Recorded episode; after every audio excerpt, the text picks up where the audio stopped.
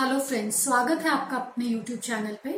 तो आज ऑपरेशंस के बीच में थोड़ा सा मुझे टाइम लगा तो सोचा क्यों ना आज कुछ सवालों का जवाब दे दिया जाए।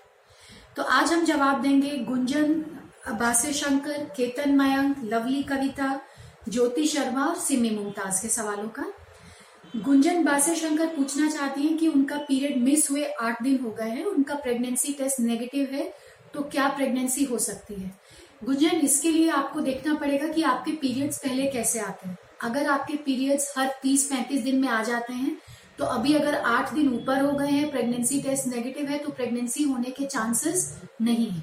फिर भी सेफ्टी से आप एक बार फिर से प्रेगनेंसी टेस्ट करिए। अगर वो भी नेगेटिव है तो आप पीरियड्स आने के लिए दवा ले सकते हैं। लेकिन अगर आपके पीरियड्स पहले लेट लेट आते हैं, जैसे डेढ़ या दो महीने में आते हैं तो मेरी सलाह रहेगी, अभी आप हफ़्ता दस दिन और वेट करिए। इस दौरान अगर पीरियड आ जाते हैं तो ठीक है, नहीं आते हैं तो फिर से प्रेगनेंसी टेस्ट करें और जानने की कोशिश करें कि आप प्रेग्नेंट हैं या नहीं।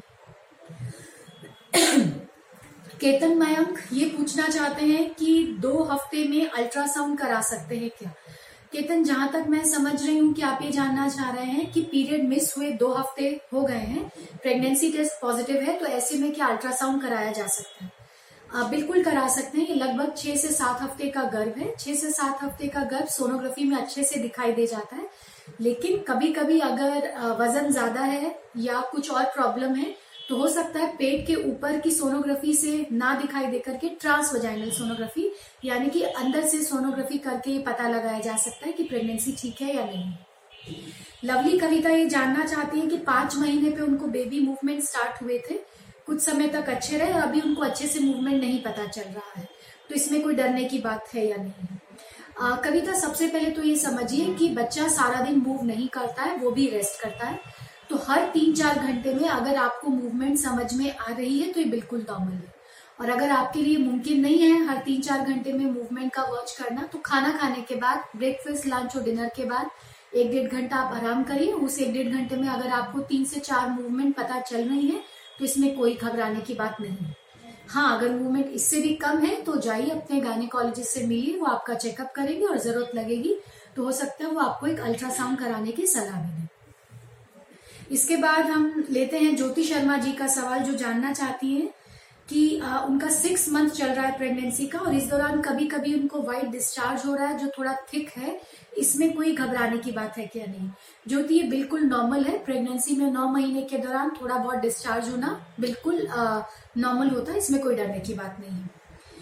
सिमी मुमताज़ ये जानना चाहती है कि उनके आ, अंदर आ, तीन सेंटीमीटर का पॉलिप है तो क्या ये दवा से ठीक हो सकता है और इसके चलते प्रेगनेंसी में कोई परेशानी तो नहीं आएगी? सिमी, आपके सवाल से मैं ये समझ रही हूँ कि जो पॉलिप है बच्चेदानी के अंदर में है। अगर बच्चेदानी के अंदर में तीन सेंटीमीटर का पॉलिप है तो ये बहुत ही बड़ा पॉलिप है। इसके चलते प्रेगनेंसी रुकना बहुत मुश्किल है और अगर बाई चांस अगर प्रेगनेंसी रुक भी जाती है तो उसमें मिस कैरेज होने का चांस बहुत ज़्यादा रहता है। तो यूजली इतने बड़े पॉलिप को छोड़ा नहीं जाता है। और जहाँ तक बात रही मेडिसिन की तो मेडिसिन के ज़रिए पॉलिप को नहीं ठीक किया जा सकता। इसके लिए आपको सर्जरी ही लगेगा और बेस्ट रहेगा हिस्ट्रोस्कोपिक यानी कि एक तरीके की दूरबीन द्वारा करी जाती सर्जरी है, जिसमें हम लोग बच्चेदानी के मुँह से एक दूरबीन डालते हैं और इस पॉलिप को निकाल दिया जाता है। तो जितना जल्दी हो सके इस सर्जरी को कराइए और इसके बाद फिर आप प्रेगनेंसी ले सकते हैं। तो आज हम इन पाँच सवालों का जवाब दिए। इसके अलावा मैं कोशिश करती रहूँगी कि टाइम टू टाइम जो भी आप सवाल पूछ रहे हैं, उनका जवाब देने की। थैंक यू आप कमेंट करिए लाइक करिए और जो भी आपकी क्वेरीज हैं पोस्ट करते रहिए। हम कोशिश करेंगे जल्द से जल्द उनका जवाब देने की। Thank you